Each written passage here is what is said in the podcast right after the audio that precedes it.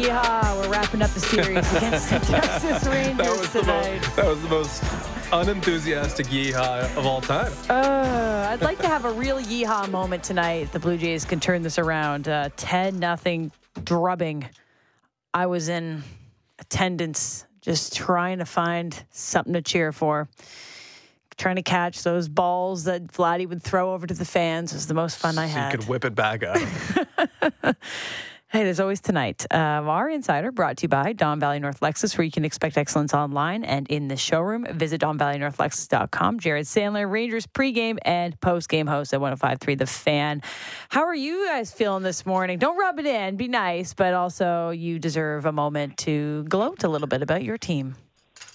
Well, I, and I appreciate you all having me on, and good morning. I, I, we were in a ditch for like a month. Uh, we we couldn't beat a little league team, and we couldn't even hold a lead if we were up five runs. So uh, I, I think Rangers fans are definitely feeling a lot better. Uh, you know that it, it's such an interesting uh, trajectory for this team, going from losing 100 games two years ago, 90 games last year.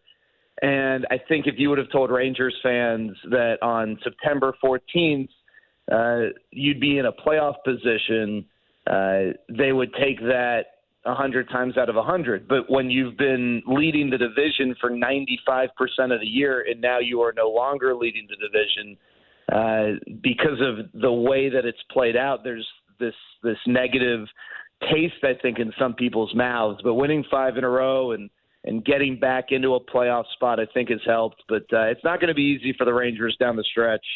Uh, they got a really tough schedule, and uh, uh, I don't know. I, I, I don't feel like the Rangers and Blue Jays are uh, going to be out of each other's minds after tonight's game because uh, three teams, two spots. It should be a pretty fun stretch the rest of the way. Yeah, it definitely feels like the Rangers uh, and Blue Jays are the two teams that are most vulnerable, but one has definitely separated itself from the other through three games to start this series. Uh, you mentioned, you know, in the ditch uh, just not even a week ago. What's the key to recovery then? Like, I don't know if you want to be sharing secrets before the finale here tonight, but uh, this Texas Rangers team has managed to turn things around over the course of five games here, and the Blue Jays are going to have to do that if they make the playoffs. So, what was the key to turning things around? This is going to sound super silly. Uh, the Rangers, when they were just running the AL West and at one point had the best record in the American League, they were not doing it by winning a bunch of close games and protecting one or two run leads from the seventh inning on. They were doing it like they did last night and the night before, and that's scoring a lot of runs and getting out to big leads to where their bullpen can't really mess things up. Uh, they don't have a lockdown dominant bullpen. I mean that, and that's kind of what came to the fore during this recent rough stretch is they were playing a lot of close games or their bullpen just couldn't protect these big leads. But at some point, this bullpen was going to be able to consistently protect a five run lead. They weren't doing it for a few weeks. Uh, but I, I know every this isn't like some groundbreaking strategy. Every team would love to get out to a five nothing lead, but when the Rangers were were at their best, that's what they were doing. I mean, they were scoring runs at this ridiculous rate. Uh, last night they scored 10 runs for the 25th time this year.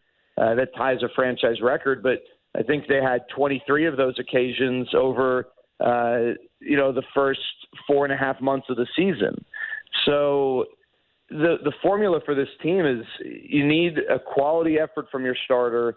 Uh, but they just if they're if it's a three two game after six and they're winning, you know, for some teams, all right, hey, let's roll. We'll we'll we'll, we'll take take our chances. I don't know that the Rangers uh, would have the same level of success. They haven't had the same level of success in those situations. So uh, the bats kind of went quiet for uh, you know three four week stretch, and the bats waking up has really helped.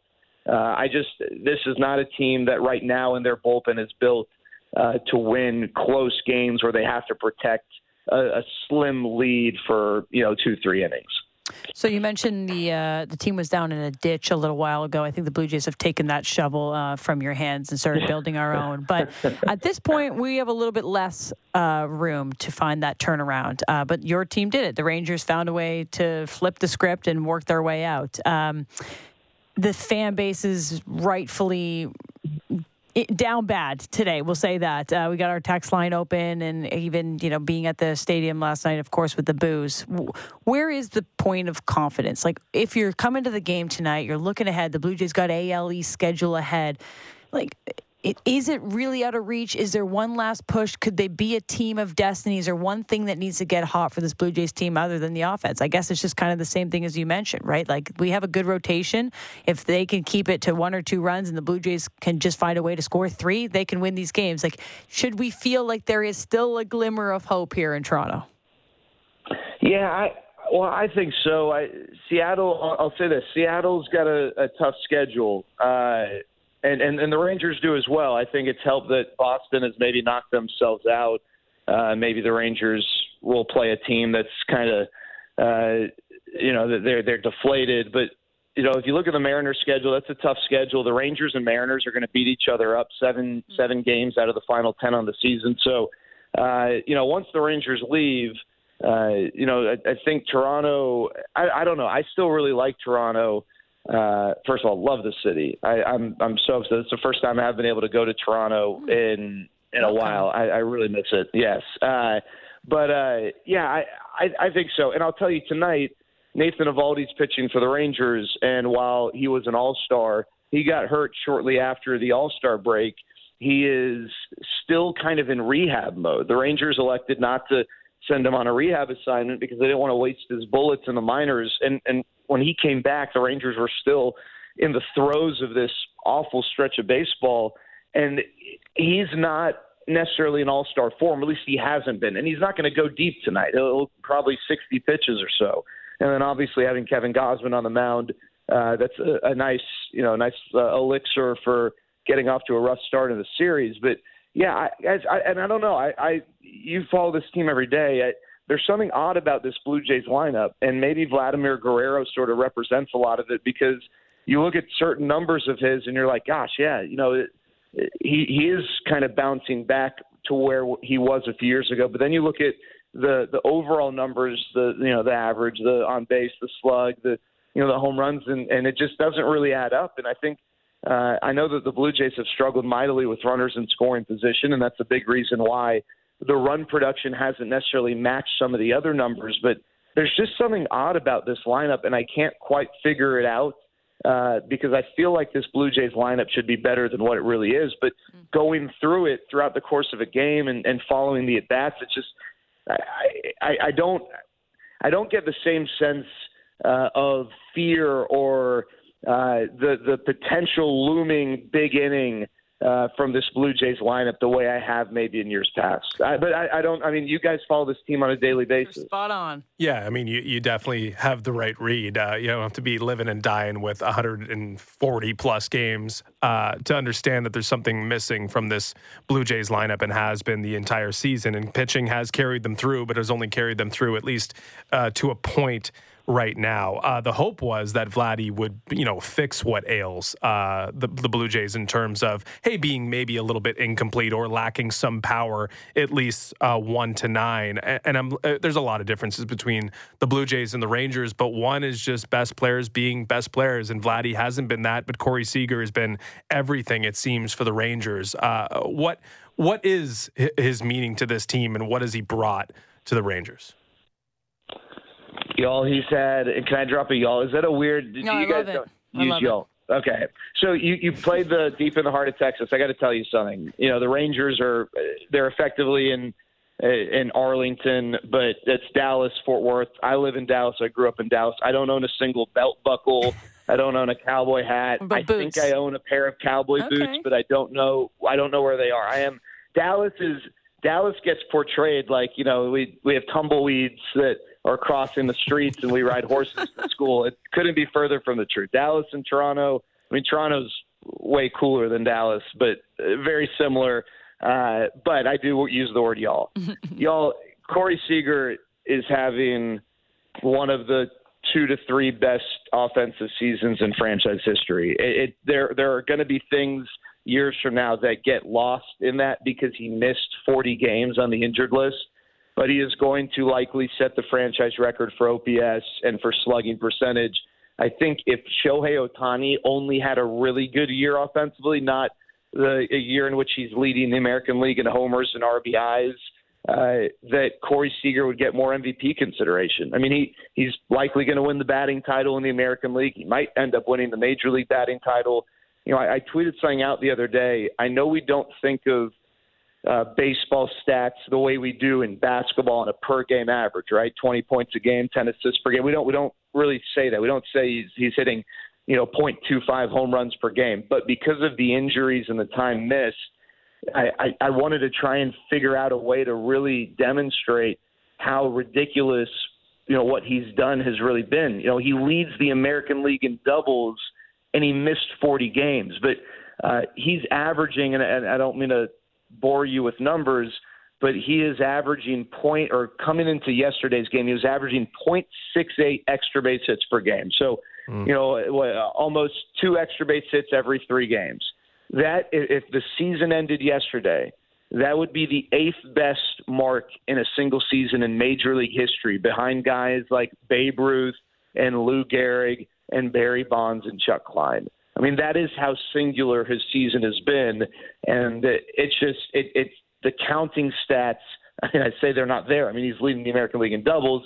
He might have a hundred RBI season, but they're not what they would have been otherwise. Let's say he only missed 10 games, you know, which is somewhat normal, right? Bo uh, I know, has spent some time on the IL. Uh, and he's having a great year, but you know he's he's been able to to be in there a little more than Corey has. Uh, it's just it's unbelievable. And when this guy is not in the lineup, it totally takes away from their dynamic. And it's been so fun to watch. I he, he could go on and continue to be really productive uh, the rest of his career, rest of his contract with the Rangers. He's got eight years left after this we might never see a season like this from Corey Seager again. And that's, I mean, it would be disappointing just because it's been so much fun, but I don't think anyone would look at his time with the Rangers if he never had a season like this again, but maybe was a step down uh, and think of his time as a disappointment overall because he has just been that level of productive.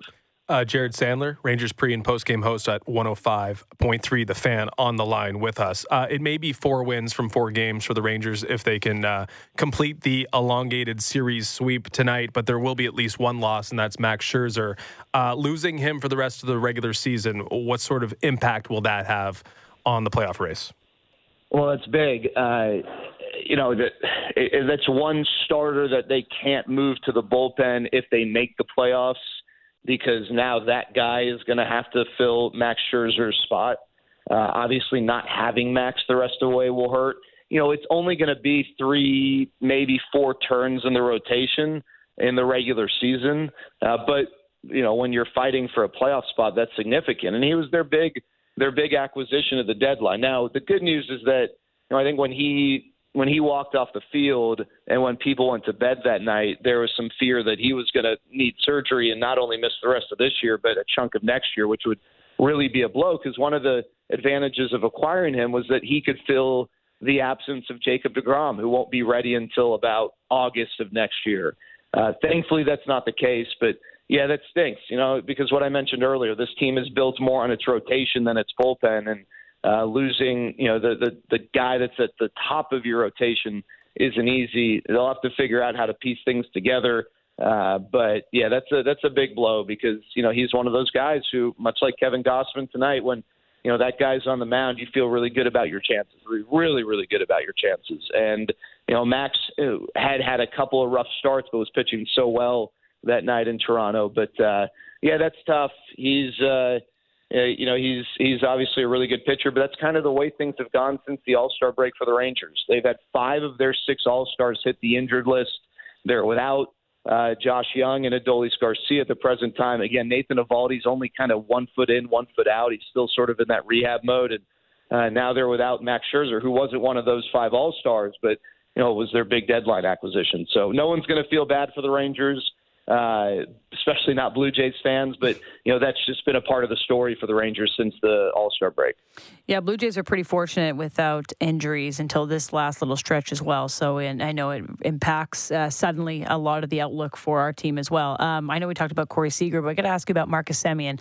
He was a fan favorite here in Toronto in his short stay, um, and since he's left, I feel like a lot of Blue Jays fans noticed that there's been a clubhouse change, uh, leadership change, and this guy was really instrumental in some of the young talent on our team and getting them professional in a sense. Uh, what's he bring to this Rangers lineup, not only on the field, what you know about him in the clubhouse, the way he carries himself as a pro?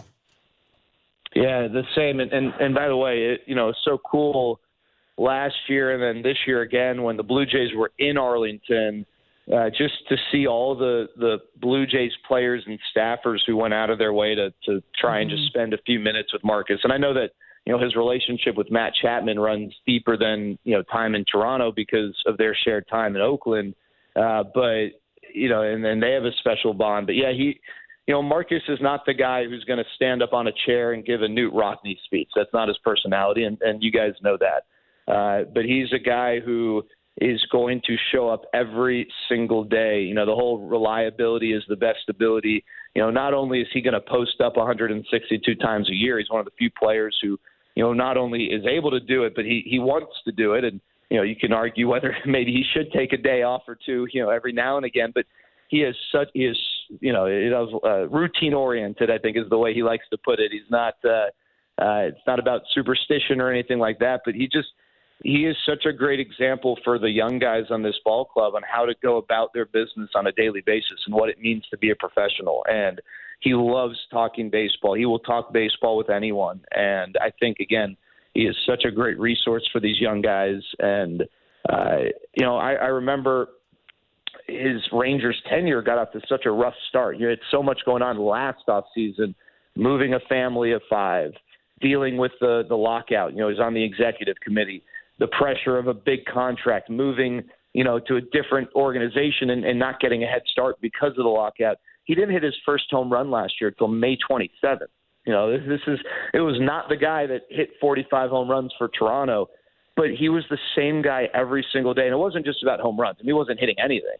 Uh, the same guy every single day, and he has been that same guy every single day for two years. And I think there's something to be said for that and you know he sets the tone at the top of the order. And you know we always admired him from afar when he was in Oakland. We'd play him 500 times a year, you know, in this old stupid schedule where you basically only saw your division.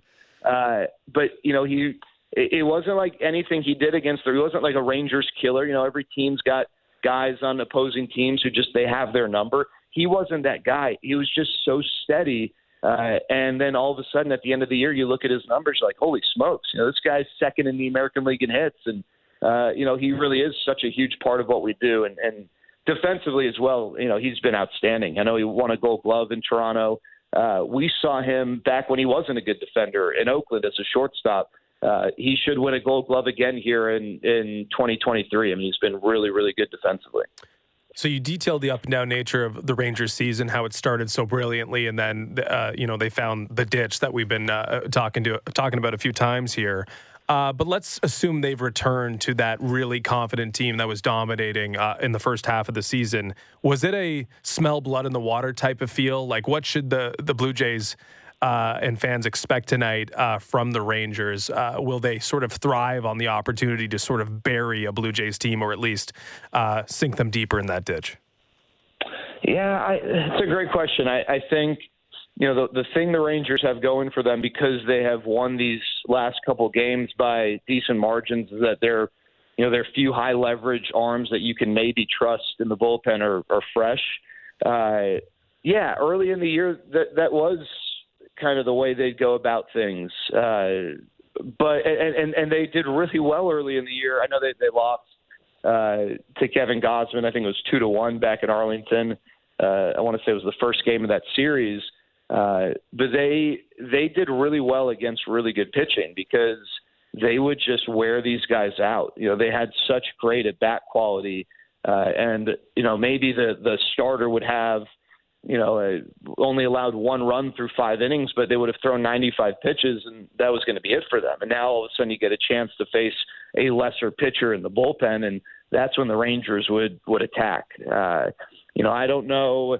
It, I think watching this team every day still a little scarred. Like I know this is going to sound crazy because the Rangers have come in, they've won three straight games in Toronto, and the last two in decisive fashion, and I guess even the first one to some degree somewhat decisively, though not not to the same way the last couple of nights. But I think because of how long this this rough stretch was for the Rangers, we're still like a little hesitant to say, yeah, no, no, no, this is this is back to the first half Rangers team. But yeah, I, I just think that when they're going right, they might not knock around Kevin Gausman for seven runs, but they're going to do everything to get him out of the game before he completes six innings to give themselves a chance over the final few innings to take care of business. So, and the other tough part is first half Nathan Eovaldi uh, would make this answer a lot easier.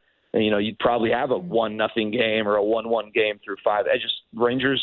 Uh, I don't think the Rangers yet know what to expect because he's still knocking off some of the rust. Maybe tonight's the night where he, uh, you know, he he does kind of go back to to what he had been. He's had a few outings that have kind of been those rehab type starts, but um, yeah, I, I would say that in the first half, I, I feel really good about you know the Rangers rolling and take care of business. Doesn't matter who's on the mound, but uh, you know I just don't know that they are built the same way uh, right now that they were then. So um, I'm not going to say I'm expecting a Blue Jays win, but uh, I certainly would not be surprised.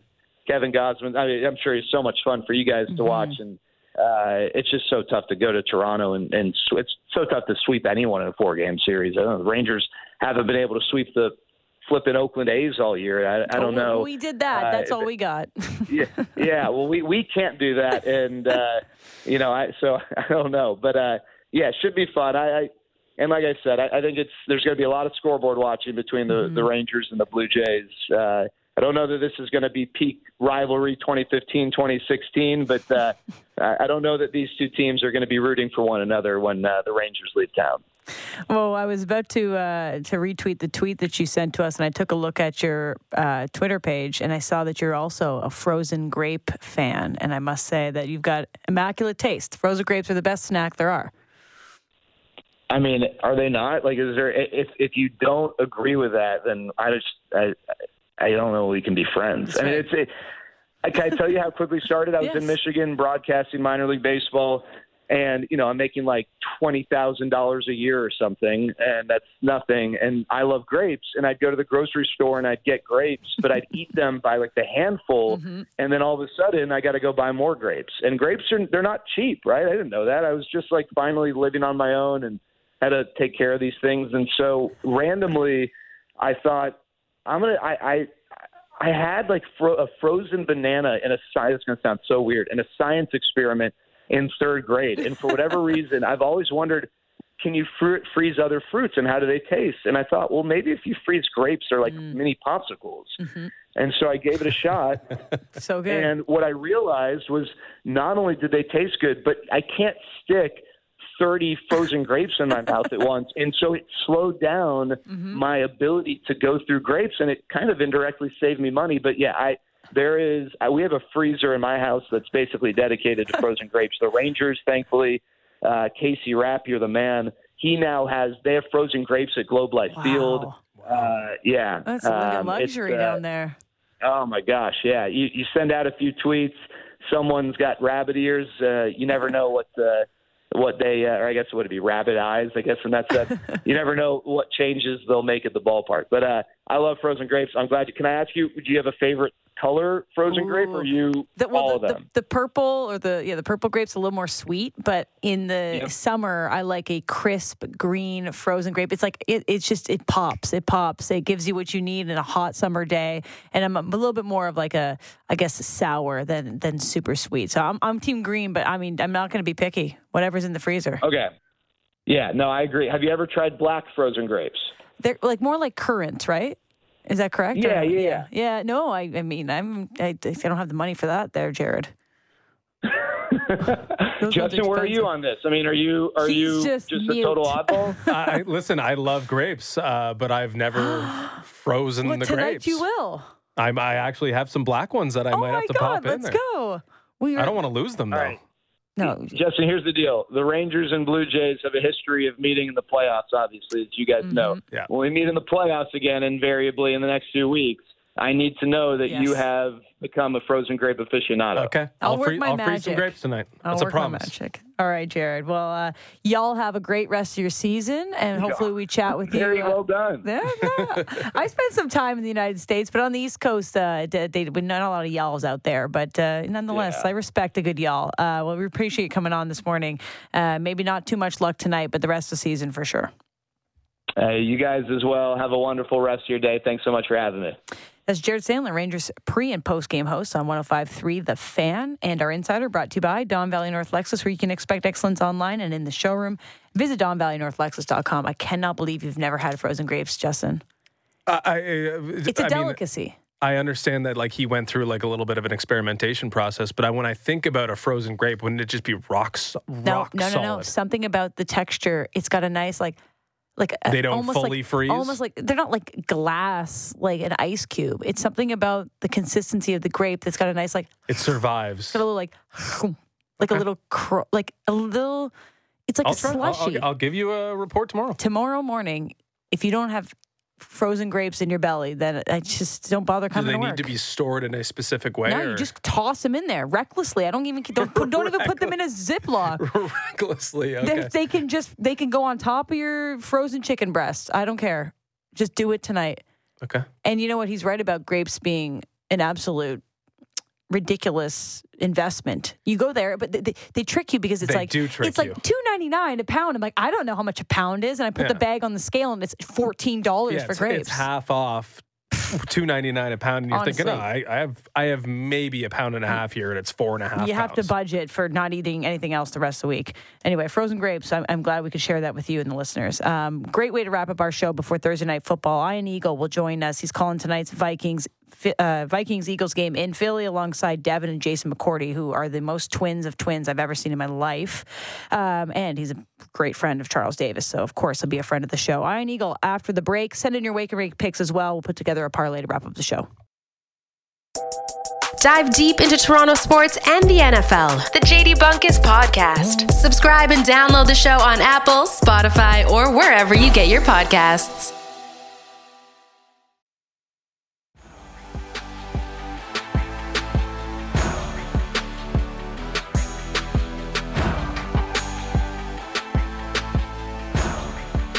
Night football, 12 hours away. Week two gets underway after. Oh, oh, we didn't even talk about week one with you because you're on vacay, but a lot of uh, a lot of ups and downs. Okay, yeah, folks. I'm, I'm kind of treating week one like not not even week one, like week zero. I guess I am. Yeah, okay, that and I'm going like it's a 17 week now. I'm 16. I'm just doing 16 weeks of the NFL this year, like old old times. Works for you. Works for you. I had to suffer through it as a Bills fan. Okay. Ian Eagle joins us, play by play announcer at CBS, CBS Sports Westwood One and Yes Network, calling tonight's Vikings Eagles game in Philly. Ian, thank you so much for coming on this morning. We know you're very, very good friends with our very, very good friend, Charles Davis. So for that, it means that we are now very, very good friends as well. Yes, yes, the laws of association are in play. We are extremely close. We've known each other eight seconds. Yeah, I think we could be best friends. Um, if you're anything like Charles Davis, we're going to love you very much. Um, we appreciate you coming on this morning. Great to have you. Um, a big game tonight, and I know you're calling it alongside Devin and Jason McCourty. I got to ask you, like, they are the most twins of twins that I've really ever seen. Uh, Is, do you ever get them confused? Because that's okay to admit, because I, I, I definitely would. Yeah, here's the weird part about it. So, Jason last year I worked with on four games and hit it off, text relationship, uh, really just a quality human being, excellent broadcaster, and was seamless in his transition.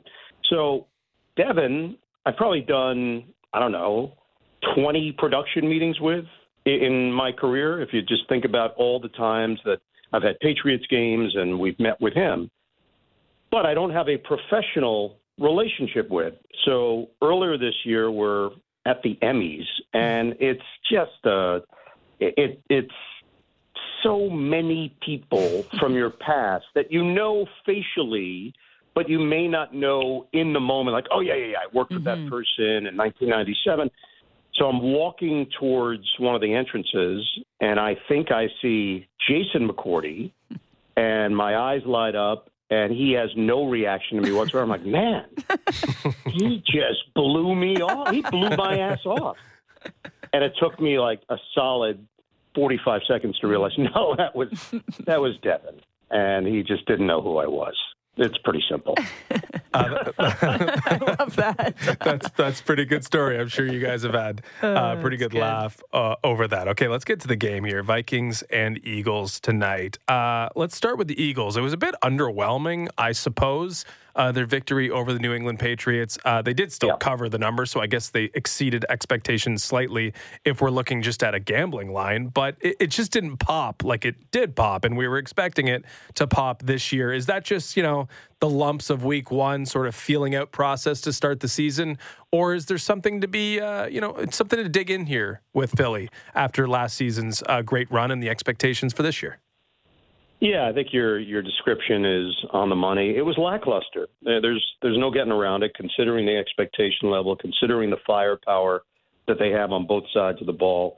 The, the fact that they have two new coordinators, uh, I do think we sometimes take that for granted. That oh yeah, no big deal, same system, same philosophy, same players. Well, different people pushing the buttons. So Brian Johnson in his first year as the OC Sean Desai comes over from Seattle as the defensive coordinator, and it does take some time. So the fact that they got the win, the fact that they'll find ways to win throughout the season, to me, uh, they are the prohibitive favorite in the NFC to, to represent the conference and go to the Super Bowl.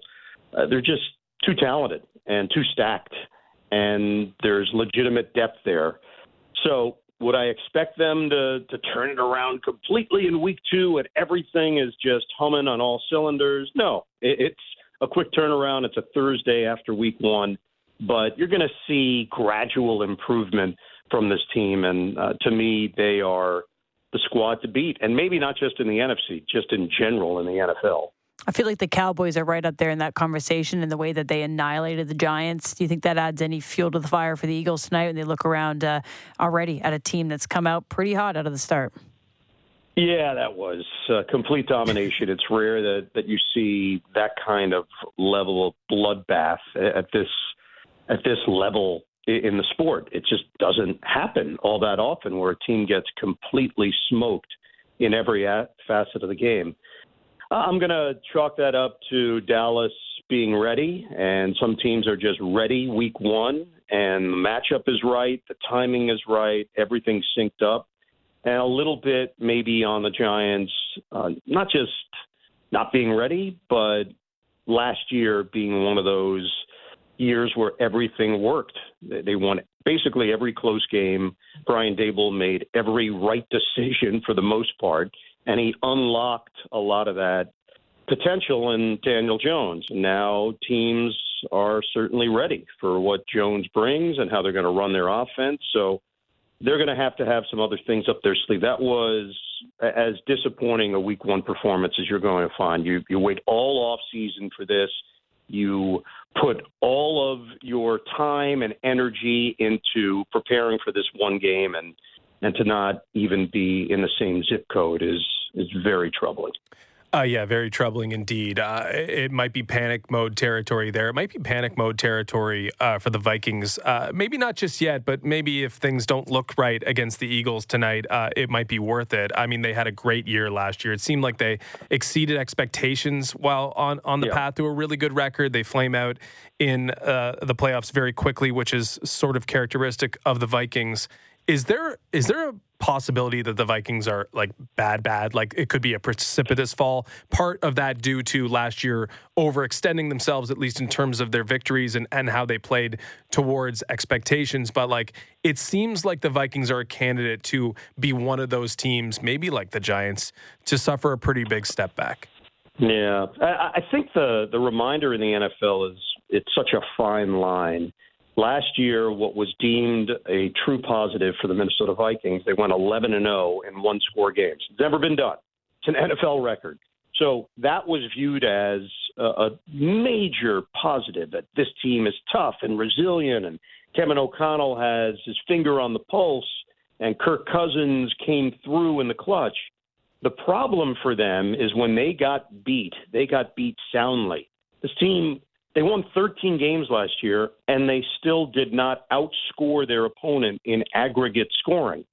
That's never been done. That's that's hard to do. Mm-hmm. It's hard to win all those games and still at the end of the year say, "Hey, how are we minus three?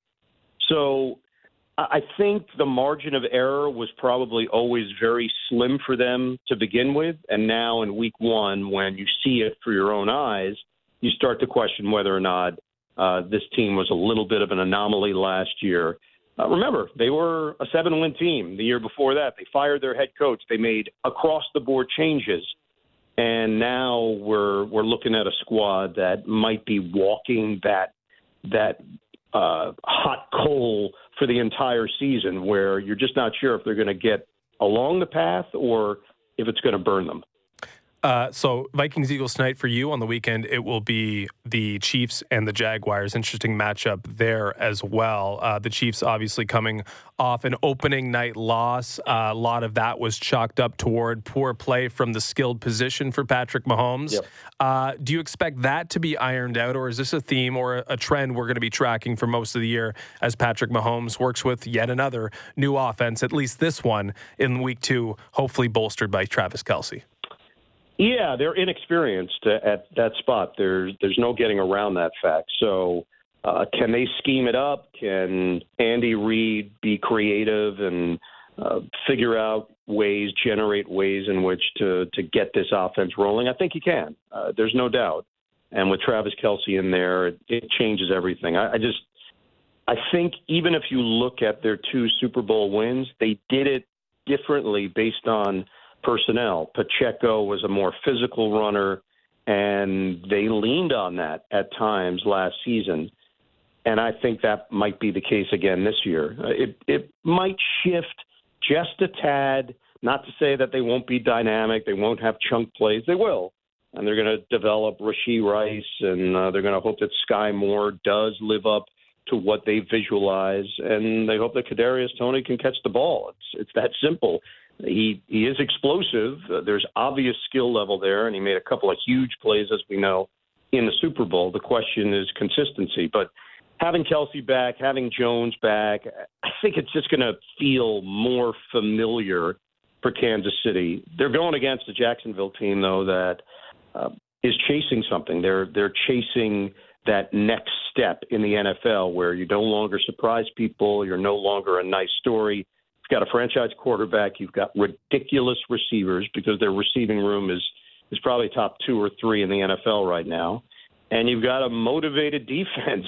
Josh Allen in his last year on his deal uh, had the game of his life as a professional player, and that's saying something because he's been a productive enough player.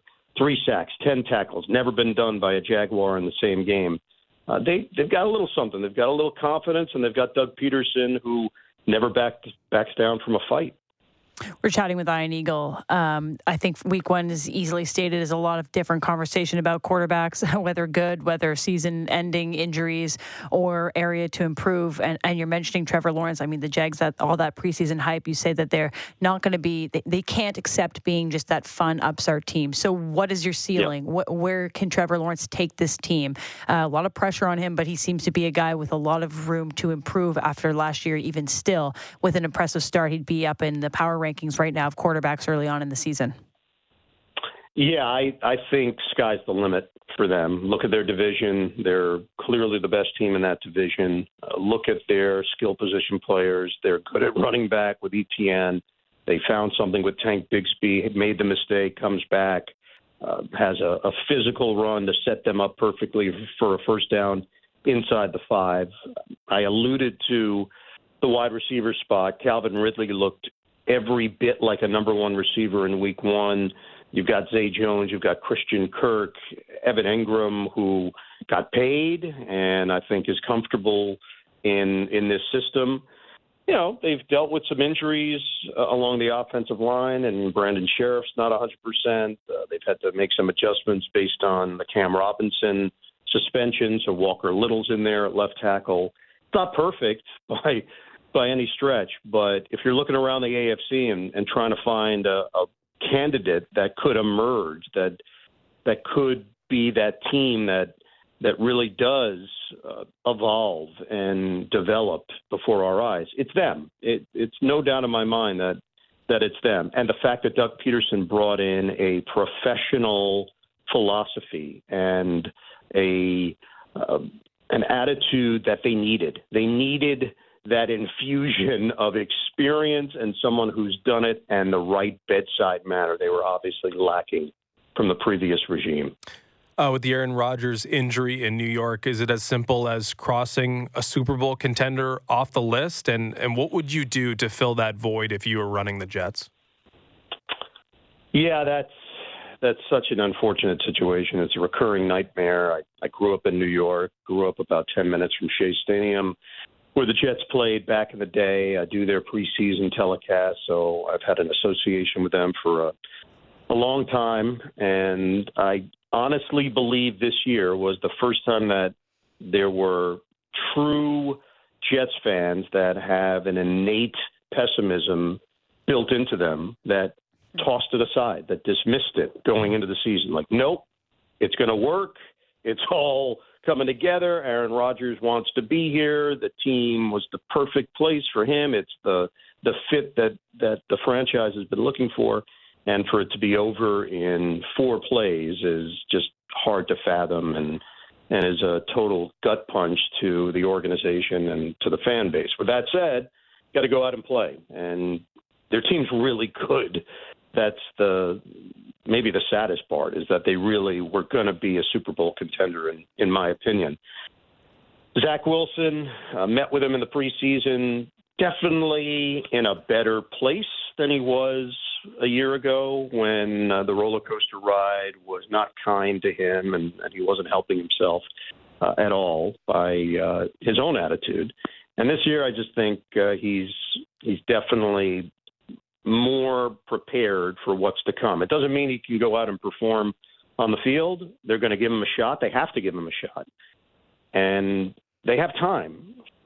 Dallas this week, that could be very humbling what we saw against the Giants if that happens again.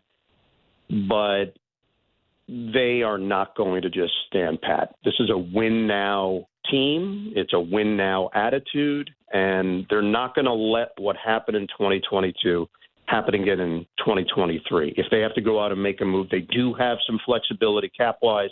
If you remember, Aaron Rodgers took the majority of his money in a signing bonus, $35 million. So there is a little bit of space to operate. The question is whether or not there's actually someone that can be the guy and, and help you. They're just going to need a credible figure at that position if, if Zach Wilson proves that he can't do it. Before we let you go, uh, it's not often we get to talk to someone that knows Charles Davis so well. So, is there something we don't know about Charles Davis? A story, something you're talking. I am to her or his biggest or yeah, his biggest fan. Yeah. Uh, in Ailish Forfar. Oh, so, so any any anecdotes you can provide would make her day. Any anecdote? Ah, in game, uh, I I didn't know this about him until you're you're with the person day in and day out. In game, he needs a, a chocolate infusion at some point wow. during the game. What a guy. The guy. He's he's leaning into uh, you know whether it's one of those bars that isn't really a bar. Let's face it, it's a dessert, or yeah. if it's his own stuff. Like he'll kind of motion to our audio guy Jose, who, who runs the show in, in the booth, like, "Hey, it's time, it's time," and and that's it. That, that gets him through. He's uh, uh, as you guys know, he is uh, just a pleasure. Pleasure to be around, pleasure to work with. We just hit the ground running. It's our fourth year together, and uh, it's just been uh, a joy, complete joy. Charles has a sweet tooth. Uh, he's a sweet guy, and we appreciate you, you coming on Ian Eagle. Uh, thanks so so much. Best of luck with the rest of the season, and hopefully we get a chat to a chance to chat down the road. Yeah, of course. Anytime, guys. We'll do it again. See ya.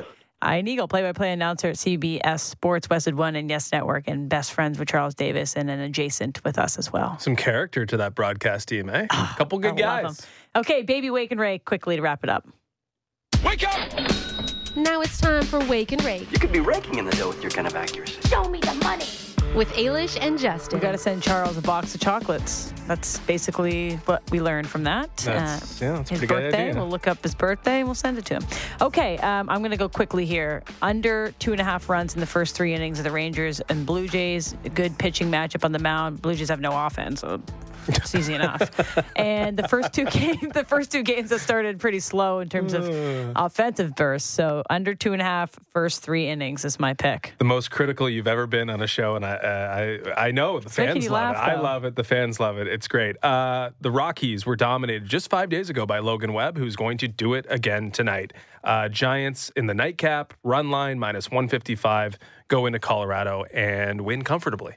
Okay, I'm just going to quickly read through these. Uh, TJ and Stouffville, uh, let's get. Uh, st- st- yeah, TJ and Stouffville. Let's get away from the Ranger or the whew, the Rogers Center tonight. Focus on the gridiron. Hurts over 44 and a half rushing yards is my wake and rake pick. Welcome back, Justin. There you Uh, go. Big E, Eric and Burlington. Uh, Eagles and Vikings over. Eagles minus six and Memphis minus 14 over Navy. Ooh. Lots of NCAA picks lately. Uh, the Eric in Burlington. Uh, good morning. Love my Vikings, but they suck. Get the Eagles at minus six and a half. Uh, blah, blah, blah, blah, blah. Yep, that's great. Um, I like Bichette to score over zero and a half runs at plus money. Jeff and Barry to also eat over nine and a half frozen grapes during the game tonight. Love Okay, that. that's a reasonable number. Take the Brandon, over. Brandon from Keswick uh, likes Eagles minus seven. Vikings are three and seven across uh, against the spread when facing the Eagles. Also likes Justin Jefferson over 94 and a half yards and a TJ Hawk- Hockenson touchdown anytime. Love it. Uh, great to have you back. As a tandem, my wake and rake pick is Justin Jefferson over yards. I think that's a popular one as well. That's Jeg and Scarborough. Okay, so a couple overlap. I think we have three for the Eagles. No one playing the Vikings tonight. I also like the Eagles. I got them at six earlier on in the week. I see them at six right now. Uh, I think that is a decent play. I think you were looking at the Vikings. Maybe we could do Justin Jefferson, uh, but we should Eagles. definitely do the NFL game. And uh, the Eagles is the most popular pick. As somebody that has Van Jalen as my fantasy football name, I'm ready to rumble with uh, these guys. So Oh, it's a big night for you. It's a big night for me. Under two and a half in the first three innings of Rangers Blue Jays. The Giants on the run line against the Rockies, and the Eagles on the spread against the Vikings. Plus 445 tonight. Love it. That's a good one.